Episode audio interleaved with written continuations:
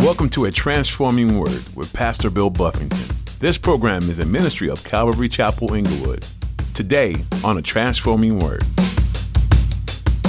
There was brokenness in response to God's word as they realized how out of sync they had been with the Lord. They were broken. It wasn't they didn't have an attitude that said, I don't care. They cared and they were broken over their disobedience to the Lord. And they were encouraged to get up from that place and not stay there. In verse 12, there was great rejoicing over the word of God. Obedience to the word brought great gladness, not great sadness. It brought great gladness into their lives. In your walk with the Lord, when you mess up, do you always turn to Him? Is your first reaction to confess? Or is it to hide the sin and try to forget about it? In today's message, Pastor Bill wants you to know that if you want to experience joy in the Lord, you need to bring your sin into the light. The more you try and hide it from God and others around you, the worse it gets in your life. He has already forgiven you, for by way of Jesus' sacrifice on the cross. Don't let your sin fester and increase your holiness with God. Now, here's Pastor Bill in the book of Nehemiah, chapter 8, as he continues his message Revival through the Word. Read through the text, chapter by chapter, book by book, verse by verse. Um, give sound biblical interpretation of what we're reading, and then give appropriate application. What do we do with what we have read? What do we do with what God has said in a particular book? And so that's what they're doing here. They're taking people through the word for the first time in a very long time, and they're reading the word, giving interpretation, and giving uh, direction how to apply what they're reading to their lives. And anybody that's listening to this and you've had your life change by the word of God, you know that's how it happened. As you heard the word, as you understood the word, and as you found proper application to the word, our lives begin to take on a whole new direction, a whole new focus. Everything changes. And so that's what God is doing here is the people of God have been brought back into their area. They've been back.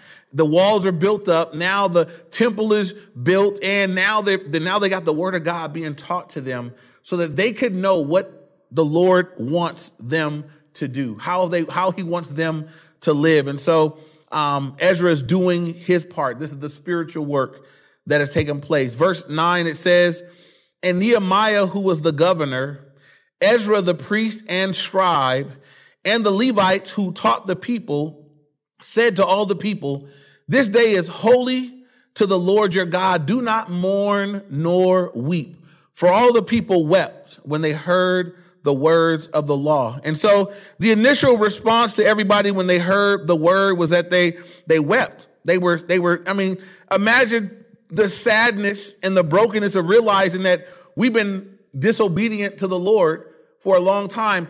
As they're reading the law, they're realizing that the things that happened to us happened because we've been disobedient to the word. Our, our trials have been our own fault. And so they were just bummed and they were mourning and they were weeping as they realized what a life apart from God's word, what, what, what it's brought about. And maybe for many of us, maybe as we first were introduced to the Lord and we realized, man, I realize that's some of the first things you realize how, how off you've been, how, how many things you were doing that were wrong, how many things were not what God intended. And it can be kind of a, a, a it can make you sad. It could grieve your heart that, man, look at what I was doing. But I want you to note that they don't get left in that place. They, they don't, they don't get left in the place of mourning. They're told, do not mourn nor weep. Why? Why not? Why, why not mourn or weep? Because that's not what God wanted, right? That, great that the, the initial response is you realize that you were out of compliance with the Lord is you wept, you know, and so uh, verse nine, uh, this is the, the fourth, uh, the, I'm sorry, the, the fourth thing is that there was brokenness in response to God's word. That's a good thing, but just don't get stuck there. It's a bad place to get stuck as a believer looking backwards at what you used to be, feeling bad about what you used because you can't do anything about the errors of the past. So you can be broken, but you got to get back up from there. The apostle Paul said it best. He said, forgetting the things which are behind me because behind Paul was dead Christians, jailed Christians. He had done a lot of damage. He said, forgetting the things that are behind me, I'm pressing forward to the things which are ahead. I'm reaching for the upward call of God in Christ Jesus. That's what we want to do. Forget about what you did back there. It's washed away in the blood of Jesus if you're a believer. Don't live there, but you look forward. And so they mourned, they grieved, and then they were told, stop it. Don't mourn nor weep. And look at verse 10. Then he said to them, Go your way, eat the fat, drink the sweet, and send portions to those for whom nothing is prepared, for this day is holy to our Lord. Do not sorrow. And then it, this verse that we hear oftentimes, here's the context for it. For the joy of the Lord is your strength, is what they're told. They're told, look, to stop mourning. I want you guys to get up. This is a good day. The fact that you guys are aware that you sin, good. Now get up. Um, I want you to go eat the fat, drink the sweet. I want you to get food and give it to people that have nothing prepared. I want you to go, it's a feasting time. Go bless people that don't have anything prepared for them. And he said, This day is not a day of sorrow. Um, this day is holy to the Lord. And he says, For the joy of the Lord is your strength. And we need to remember that as believers. There is, there's a strength in joy that can't be taken away. And God's joy is different than happiness. Happiness can come and go as quick as a good thing can happen. You can be happy. Uh, as fast as a bad thing can happen, your happiness can swift, it can just go away from you. But the joy that comes from God, it's, it's, it's a lot more stable because the joy we have from the Lord is a joy that's, is born out of the relationship that we have with Him, which is unchanging, which anchors us. And so even when things are going terrible, we can still have joy because our joy is not tethered to what's happening. Our joy is tethered to the, to the unchanging, the fact that we're in relationship with God. And so, uh, and it tells us that the joy of the Lord is actually a strength. It's a position of strength for the believer when you realize that but I, I, can have I can have something better than happiness in moments, fleeting moments of, of gladness. I can have joy that's anchored into my relationship with the Lord. That's what kept Paul and Silas when they were in a jail cell and in the bottom, in the bottom of the jail. Um, that's how come they could worship at a time like that. Um, that there was joy. Paul wrote the letter of Philippians to believers um, about how to have joy. He wrote that letter from prison right? Paul was saying, I'm gonna teach you guys how to have joy. One of the lessons in the book of Philippians is, is, is you're responsible for what you choose to focus on. If you focus on what went wrong, you will be bummed out.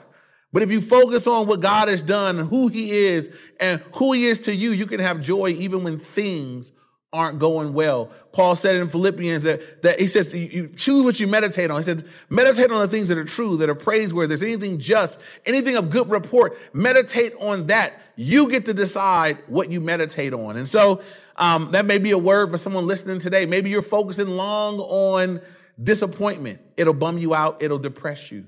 Um, you need to take Paul's advice from Philippians and choose to meditate on the things that are true, that are pure, that are praiseworthy. If there's anything of good report, go find some good news and choose to meditate on that. It'll help you to get your perspective right. And so, again, the believers here are told that the joy of the Lord is your strength. If you're taking notes, there's a psalm I'd like to give you. Psalm 30, verse 5, it says, For his anger, speaking of God's anger, is but for a moment. His favor is for life. Weeping may endure for a night, but it says, but joy comes in the morning. And there may be, they, they had a moment of sorrow here, but he said, nah, come on back here and I want y'all to rejoice. I want you to rejoice in what God is doing today because for God, this is a joyous occasion. People are coming back to me. They're getting back into the word. They're turning their hearts back to me. This is not a bummer. This is a blessing. The Bible says that all of heaven rejoices when just one sinner repents. When just one person says, I'm turning back to God. The Bible says that heaven rejoices over that. And so maybe you're listening to this tonight. Maybe you need to return to the Lord and return to his word and understand that as you do, little old you, you all by yourself, just one you, if you turn back to the Lord, all of heaven will rejoice over your coming back to the Lord tonight. And the invitation is always out with God. God's, God's, God leaves the invitation out. His, his arms, his arms are open for you and for me to return. He wants you back. Usually he wants us more than we want him. Uh, he wanted you first. The Bible says we love him because he first loved us. And if you need to come back, you should come back. You should return to the Lord. And maybe this week you can you can just turn your attention back to his word, open up the Bible, read it, tune in the sermons and let the Lord minister to you. Just just allow yourself to be drawn back into an intimate place with him. He will have you back if you will come. And so again, they're told here not to sorrow. Uh, this is a day that's holy to the Lord. The joy of the Lord is your strength. Verse 11. So the Levites quieted all the people, saying, Be still for this day is holy. Do not be grieved. And all the people, when they went their way to eat and drink, to send, they sent portions uh, and rejoiced greatly because they understood the words that were declared to them. Um, the, the fifth thing that we have down is that there was rejoicing over the word. They, they said that there was, they rejoiced greatly over this in verse uh, 11. And so, I'm sorry, verse 12. They rejoiced greatly because they understood the words that were declared to them. And I hope that there'll be people that hear this tonight and will rejoice greatly as they understand God's word. As God's word is spoken, that you would hear it and understand it, and it would be a source of great rejoicing for you. And so, moving on now, the one of the things that Israel had fallen away from that God had given them in the law, feast days and times for them to remember what he had done in their past so that they would not forget his faithfulness. Um, but they've been away from the words, so they've been away from the practices. For us New Testament believers, God has given us something that he wants us to do as a memorial for him. What is that? It's communion. He says, as often as you do this, do it in remembrance of me. And he gives us specific instructions of how we're to remember what he did. He said, I want you to take the bread. He said, when you take the bread and bless it and break it, he says, take, eat. This is my body, which is broken for you. Do this in remembrance of me. My body was broken for you. Remember it. Every time you take that bread and you break it and you take it, remember that my body, Jesus would say, was broken for you. And then to take the cup, says, this is the new covenant in my blood. His blood was shed for us. As often as you drink it, you do so in remembrance of him. We remember that there's a oh, there was an old covenant, but we're in the new covenant, and the blood of Jesus is able to wash away the sins of all who put their faith in him. And Jesus gave us that at his what we call the Last Supper. He said, Look, I want you to remember me this way. Well, for the saints in the Old Testament, they had things that they were to do to remember God's faithfulness. This next thing that we're going to read it was called the Feast of uh, two ways you can see it said it's a feast of tabernacles. Some Bibles will say the feast of booths, B O O T H S, same thing.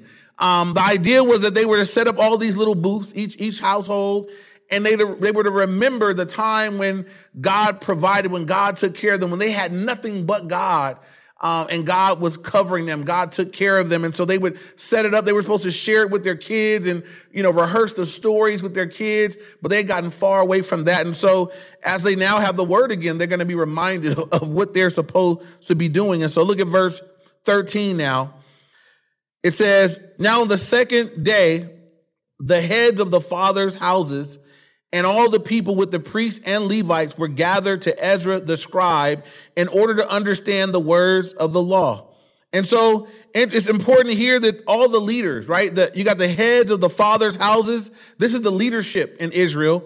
The priests and the Levites were all gathered together with Ezra the scribe. Why is this important? Because the leaders need to know the word of God. The leaders are getting Bible study. They're getting ministered to so they can go and share it. And it was important that leaders would know God's word. That's true today too. Anybody that's in a position of leadership, you're a leader in a church, you had better know the word of God. That's what we're sharing. It's the one thing that can change lives and save souls. The apostle Paul told Timothy, he says, look, you know, be diligent to know these things that as you study the word, as you know these things, they're able to save you and those who hear you. And so the leaders here are taking in the word of God. That's a great start. The, the, the, the, heads of the father's houses and the priests and all the people under them, they're going to be taking in the word so they can give it out. Uh, my pastor used to have this saying, uh, he would say of spiritual leaders, um, he would say, we need to go to the well twice as often and with a bigger bucket right? If God's made you a leader for people, you can't just take it enough for you. You, you need to be overflowing. You need to take it, a, a, you need to go twice as often, more frequently to take in the word and with a bigger bucket, with greater capacity so you can give it out to others. And so we see that here as the leaders are coming together, that they could understand the law so that, so Israel wouldn't get in trouble like they were here where nobody knew what God wanted anymore, that there's more than one person. All of them are being educated in the law and in the word of God. And so they're going to learn about the Feast of Tabernacles, verse 14. And they found written in the law, which the Lord had commanded by Moses and the children of Israel, that the children of Israel should dwell in booths during the feast of the seventh month, and that they should announce and proclaim in all the cities and in Jerusalem, saying, Go out to the mountains and bring olive branches, branches of olive trees, myrtle branches, palm branches, branches of leafy trees, and make booths as it is written. So they were all going to get leaves and trees and make these little booths, every family, verse 16. Then the people went out and brought them and made them themselves booths, each one on the roof of his house or in the courtyards or in the courts um, on the courts of the house of God and in the open square of the water gate and in the open square of the gate of Ephraim. So the whole assembly of those who had returned from the captivity made booths and sat under the booths.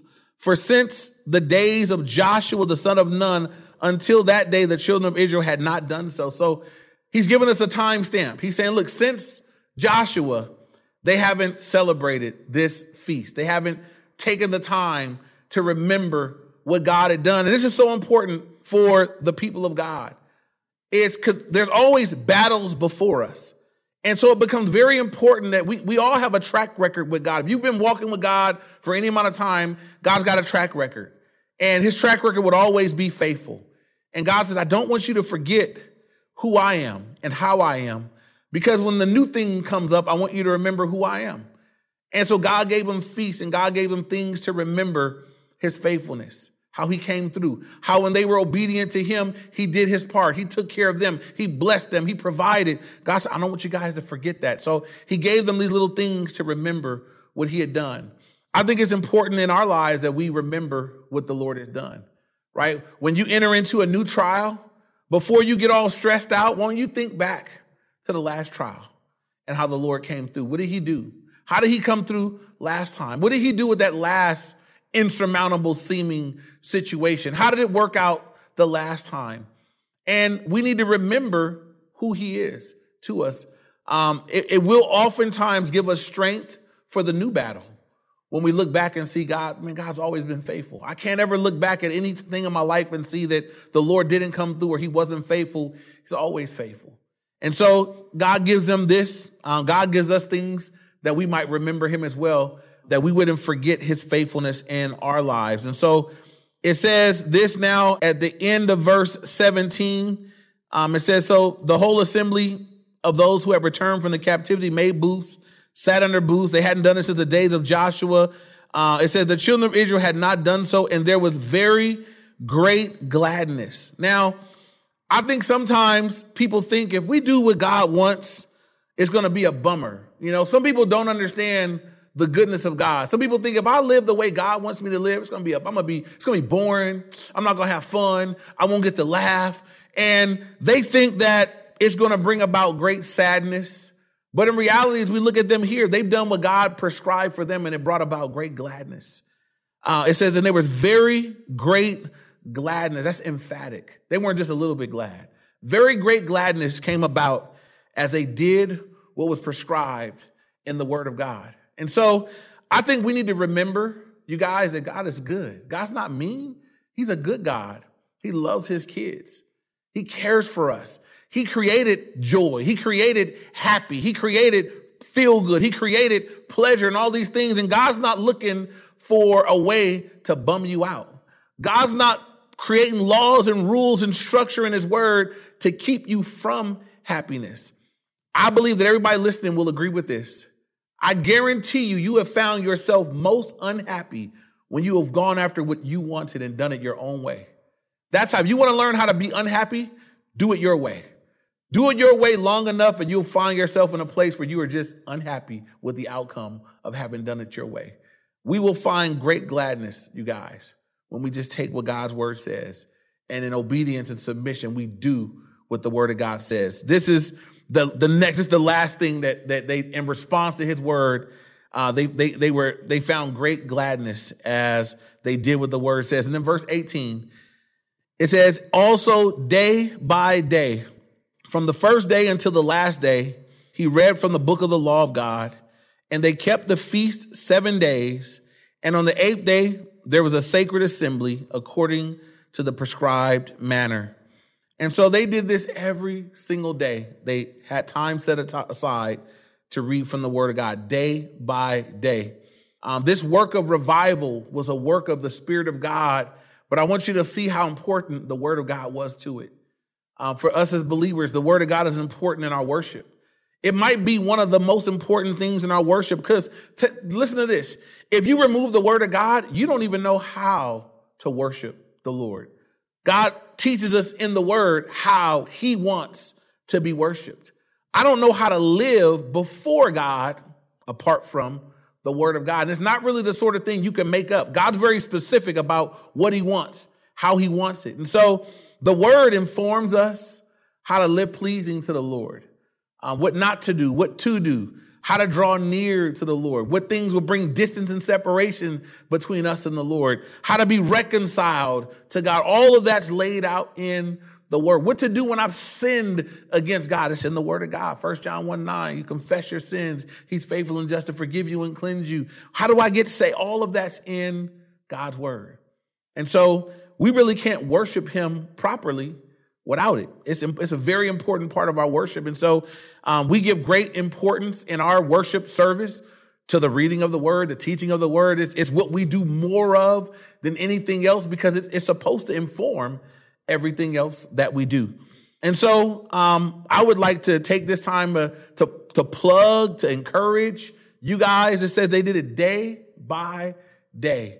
Um, we encourage here at Calvary Chapel Inglewood, we do a Bible reading plan um, every day of the week, there's an Old Testament, New Testament, Psalm, and a proverb. It takes us to the, through the Bible in a year, and it, it keeps us reading the Bible in community with other people. Every year, we go through the Word of God again because it's living and powerful. It'll never get boring. It'll never not be alive. It'll never not have something to say to you.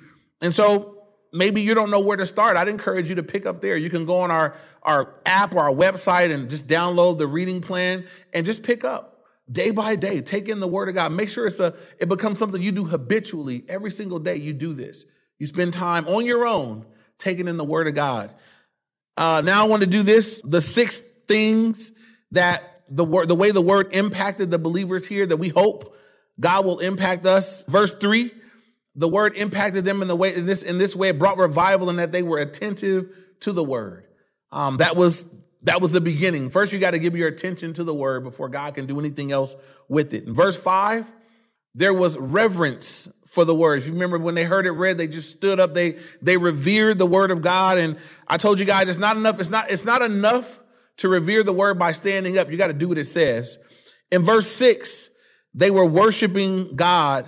Um, they were worshiping the God of the word in humility. So after they finished hearing uh, they, they worshiped the God of the word in humility with their faces on the floor. In verse 9, there was brokenness in response to God's word as they realized how out of sync they had been with the Lord. They were broken. It wasn't, they didn't have an attitude that said, I don't care. They cared and they were broken over their disobedience to the Lord. And they were encouraged to get up from that place and not stay there.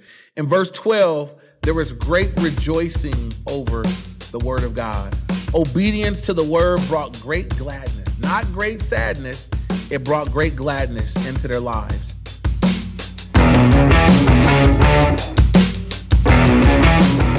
We're so glad you decided to spend your time with us here today on the Transforming Word. Pastor Bill Buffington has been making his way through the book of Nehemiah. Do you ever feel like every time you step into your calling, life gets really, really hard? Nehemiah knew what it was like. Partway through the work of rebuilding the wall, the people encountered opposition, and it became necessary to defend themselves while they worked. Nehemiah 4:21 through 23 says, "So we labored at the work, and half of them held the spears from the break of dawn until the stars came out, I also said to the people at that time, Let every man and his servant pass the night within Jerusalem, that they may be a guard for us by night and may labor by day. So neither I nor my brothers, nor my servants, nor men of the guard who followed me, none of us took off our clothes. Each kept his weapon at his right hand. Nehemiah faced a physical threat to the people, but you and I will face a spiritual one. A spiritual threat requires spiritual weapons like prayer, praise, and worship. Don't forget to keep them at your right hand all the time. A Transforming Word is a ministry out of Calvary Chapel Inglewood in Inglewood, California. Are you in the area? We'd love for you to come and see us this Sunday. We meet at 9 and 11 a.m. For the rest of the information you need, head over to calvaryinglewood.org. Once again, that's calvaryinglewood.org. And if you're not in the area, be sure to catch our live stream this Sunday. Thank you, and we'll see you again on a Transforming Word.